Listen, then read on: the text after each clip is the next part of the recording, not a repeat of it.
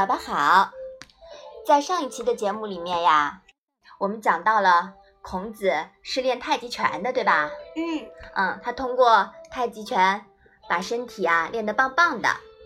那我们今天啊就来讲一讲太极拳。太极拳是中华民族辩证的理论思维与武术、艺术、引导术、中医等的完美结合。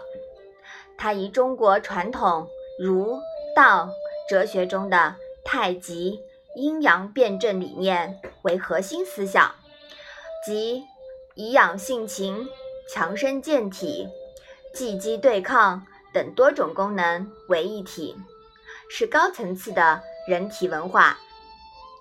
太极拳作为一种饱含东方包容理念的运动形式，结合易学的。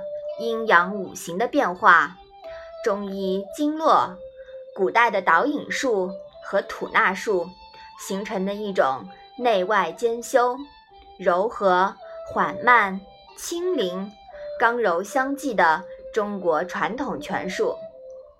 其习练者针对意、气、形、神几方面的锻炼，非常符合人体。生理和心理的要求，对人类个体身心健康以及人类群体的和谐共处，有着极为重要的促进作用。哎，你有没有见过爷爷打太极拳呀？嗯，对，打太极拳的时候，是不是有点像跳舞，又有点像做广播操，是不是啊？嗯，感觉姿势很优美。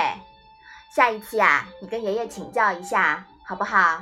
嗯，好。那我们今天的《论语》小问问就到这里吧。谢谢妈妈。